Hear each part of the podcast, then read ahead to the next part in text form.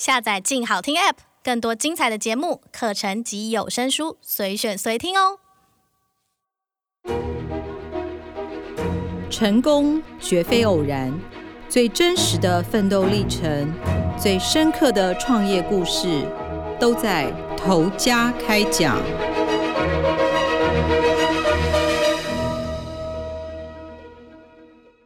各位听众，大家好，欢迎收听由静好听与静周刊共同制作播出的节目《头家开讲》，我是静周刊财经人物组记者谢君怡。今天的节目因为疫情影响，我们采取远距录音，音质上可能会有些影响，还请多多包涵。台湾人在吃的这部分是很幸福的，光是早餐就有很多选择。有人喜欢西式，有人喜欢中式，中式可能又分清粥小菜、豆浆烧饼。今天我们要聊的主角是秦小姐传统豆浆店的老板娘秦菲菲。如果听众朋友是五六年级生，或是您的父母亲是五六年级生的话，对于这个名字应该会有一点印象。秦菲菲是七零八零年代的演员，也是热门综艺节目《综艺一百》神仙老虎口的固定班底。她负责的是短剧的丑角，算是第一代，也就是以前人家说的女丑，现在说的谐星，是比较逗趣的绿叶角色，那就有一点像是现在的日本女星渡边直美。秦菲菲她的祖籍是在江苏哦，但她的个性其实很直白跟豪爽。为什么会开早餐店呢？她说是因为自己不会念书，以前高中的时候啊，念的是放牛班，毕业之后她也什么都不会啊。但是因为旁边有人跟她说她唱歌唱得很不错，加上自己也有一个新梦，那就想说可以去当个歌星，可以光耀门楣。但那时候他其实一开始的时候报名了中式的歌唱训练班，后来为什么会成为演员呢？其实主要就是因为他从小到大其实就是体型比较肉哦。他就说他小学的时候是五年级是五十公斤，六年级是六十公斤，就这样一路增长。他十八岁的时候进入演员训练班，那十九岁的时候出道，初试啼声的第一部戏《海燕》就是大牌云集。演员就包括前台中市长夫人邵小玲，然后还有现在嫁在香港的谢玲玲。之后呢，秦菲菲又被张小燕相中，就是有一次他们在摄影棚擦肩而过的时候，就被张小燕找过去加入了综艺一百演短剧。以那时候的物价，一碗阳春面是两元，那他拍戏一集其实就是一千两百元，那时候相当于是电子工厂女工一个月的薪水，听起来好像嗯还蛮好赚的。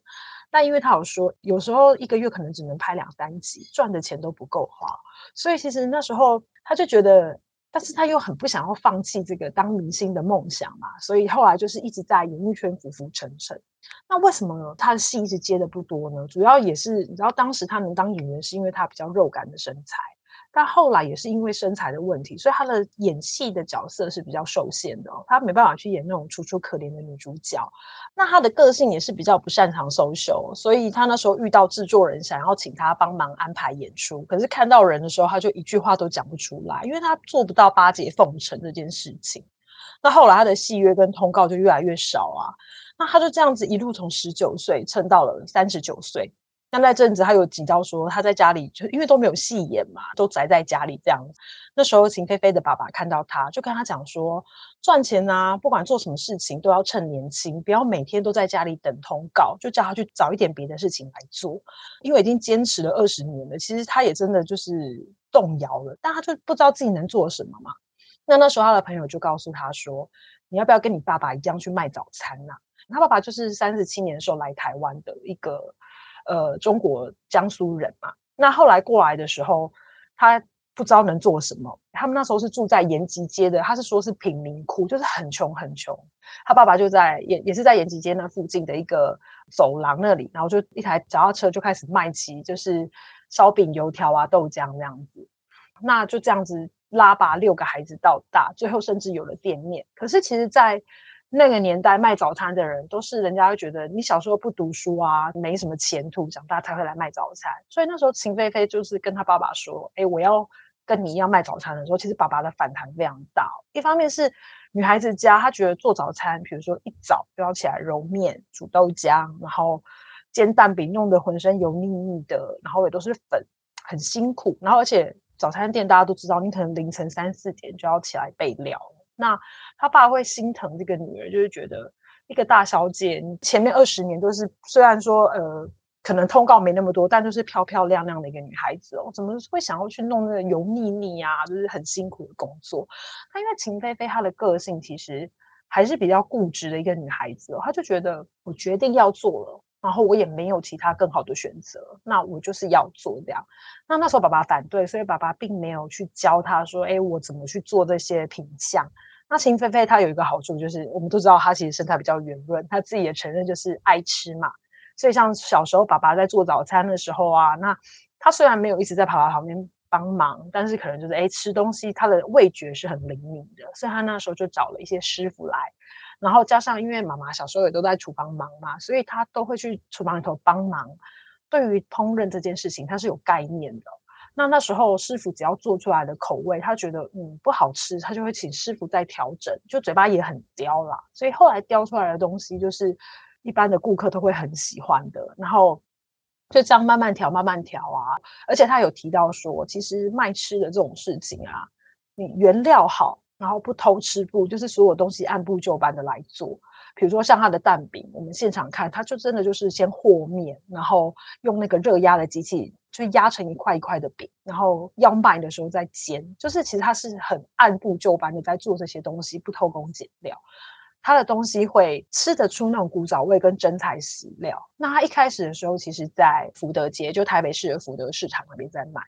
一开始他在卖的时候，并没有这么多的早餐店，就是他的竞争也没有那么像现在的很多早餐店林立，可能竞争会很剧烈、很大这样。那后来很快的生意就变得很好，但是他那时候心里还是会悬念的说，那爸爸不知道到底认不认可。其实因为爸爸非常舍不得他嘛，那就后来是开店快一年才到店里头去看，然后他就问一下秦菲菲说店里的状况啊，就只讲了四个字说还可以啦。但这四个字，其实秦菲就知道说，他爸爸已经赞同他做了这件事情，也认可了他的成绩，所以那时候他的心就比较安了。可是其实安心这件事情，对于他在经营他的早餐店这件事情，还是有落差。因为虽然说，哎，口味上大家都觉得很好，但是真的站上前台要去招呼客人这件事情，秦菲菲是有一个一直过不去的坎哦。因为我们都知道他以前是明星嘛，那那时候其实合作的伙伴就是有像呃。台面上比较知道，可能郑经一啊、陈松勇那一些。那像郑经一那时候知道他开早餐店的时候，是特别骑着摩托车，然后去跟他讲说：“秦菲菲，你做这个会不会太苦啊？”因为他不相信他真的开早餐店，所以还骑摩托车去看。那像陈松勇啊，然后陆一龙这些老牌的演员们，就是现在我们口中的大哥们，都会去看他做生意。这样，那你想想看，连这些大牌明星都会过去看。其实那时候一般的顾客去看，就会讲说：“哎。”你是不是秦菲菲啊？那一开始他会觉得这东西就是还是放不下身段的，就是以前就是漂亮的女明星嘛。那虽然做这件事情，他还是会觉得有一点格格不入的感觉啊。那也不会懂得去招呼客人，所以。一开始做生意的时候，他头都低低的。那如果有人问他是不是秦菲菲，他说不是不是，我只是长得像而已。那就这样熬了大概五六年的时间，他才开始适应新的身份，然后才可以招呼客人啊，然后有人要找他拍照什么的，他才能比较坦然的，就是答应接受拍照。那可是如果是台北人的话，其实如果你有去吃过，你会发觉他们早餐店很特别，是因为它是早餐店，但是其实他卖的最招牌的东西是狮子头。因为我们过年前的时候，我有去他店里头一看看，那个排队的人龙哦，是绕了两个店面，就是到隔壁隔壁店。然后他店的正中央其实是两个很大口的那种炒锅，那里头就是在油炸狮子头，就是那个香味是真的，你走好长一段距离就会闻到那个很香的味道。那那时候问他说：“哎，菲姐怎么会卖起狮子头这件事情？”他说：“其实狮子头是江浙一带的，就是。”家家户户都会吃的菜，就是年节菜。那小时候只要逢年过节哦，他的妈妈就会开始炸狮子头，那因为很好吃嘛，那他就会在旁边偷吃。然后他在卖早餐的，这大概十多年前的时候，他有一次就是过年，然后过年前他就想说，那炸一点来送给自己的亲朋好友，所以就在早餐店的门口开始炸起狮子头，就没想到因为太香了。那经过的客人啊，甚至左邻右舍都跑来问他说：“哎，那你有没有在卖啊？”他讲很好笑，他说：“就是看他们口水都快流出来了，那就干脆就很阔气的说，一人送两个。”就是没想到，就是送了之后，大家一试成主顾啊，就吃完就一直来问他说：“哎，可不可以卖啊？可不可以卖？”你就会看到他店里头有两个两边的招牌，左右两边，那一边就是挂专业豆浆烧饼油条。是比较旧的那一种，那还有另一端就有一个比较新的看板，就是写“正宗祖传江浙狮子头”。然后那个过年的时候真的好可怕，就是你去排队看到那个排队人要排那个狮子头，你会觉得非常的惊人。我们自己当然有买过来吃嘛，就是买了就是发觉你吃得出肉的甜味，然后你也吃得出那个香气很足。那又问他说有没有什么撇布做这个狮子头，他说其实真的没有，他就是把所有的比例都调好就好，像是。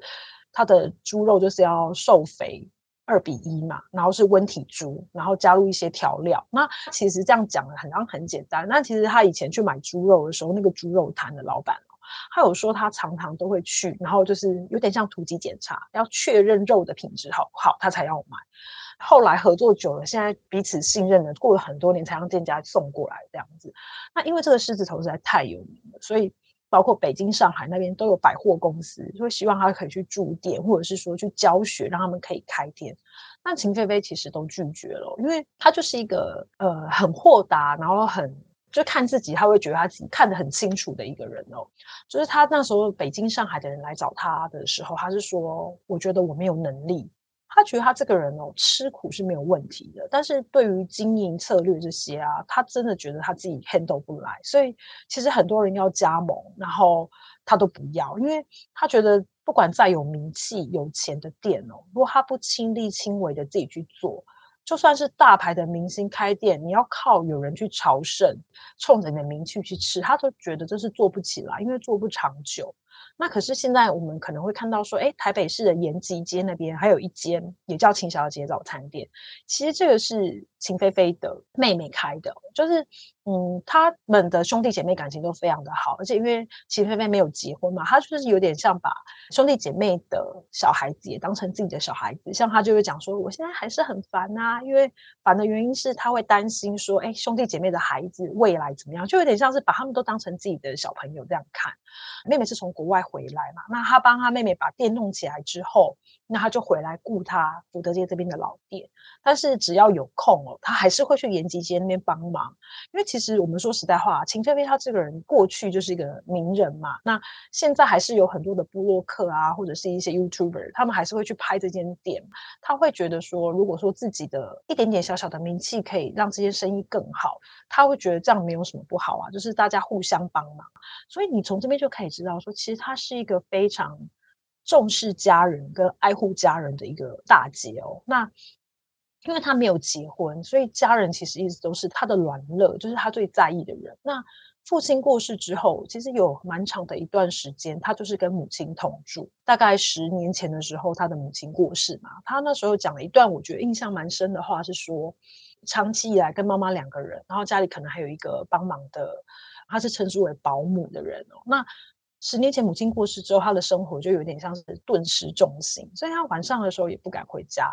因为他说我一开门就一个人，那感觉就是很不舒服、很难过。而且因为以前都是那个保姆跟妈妈，可能就是他在忙嘛，那他们就会去超市啊、一些卖场把一些生活用品给备足了。那有一天他就发现家里的卫生纸没了，然后他就想说，那我要去买，就没想到他去的卖场的时候就突然间爆哭，就想到说。以后都是他自己要买，为什么要是他来买这些东西？就想到以前跟妈妈的一些互动啊，一些情景，就随手就抓了一包卫生纸回去，然后之后他都不敢晚上出门，因为他只要晚上出门回到家，他就会觉得他看到就是空荡荡的一间房子，然后就会觉得非常的难过。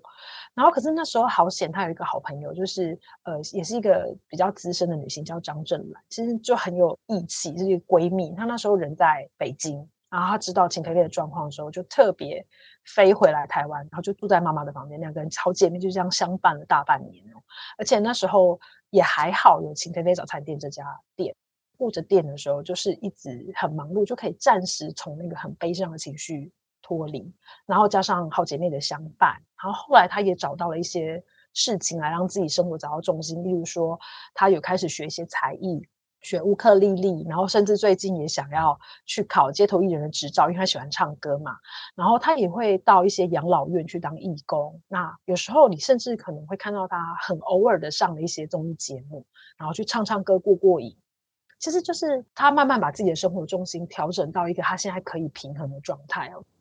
但不管怎样，就是这家店还是有陪着他走过比较低潮的日子哦。我们刚刚一开始就有说，做早餐店其实是非常辛苦的，你可能早上三四点就起来了。就是这几年，他其实年纪开始比较大了嘛，那他也开始觉得说，哎，是不是把店给结束掉，去做志工跟义工？但是后来，就是每次他只要一提出这个说法，然后顾客们知道就会说，不行啊，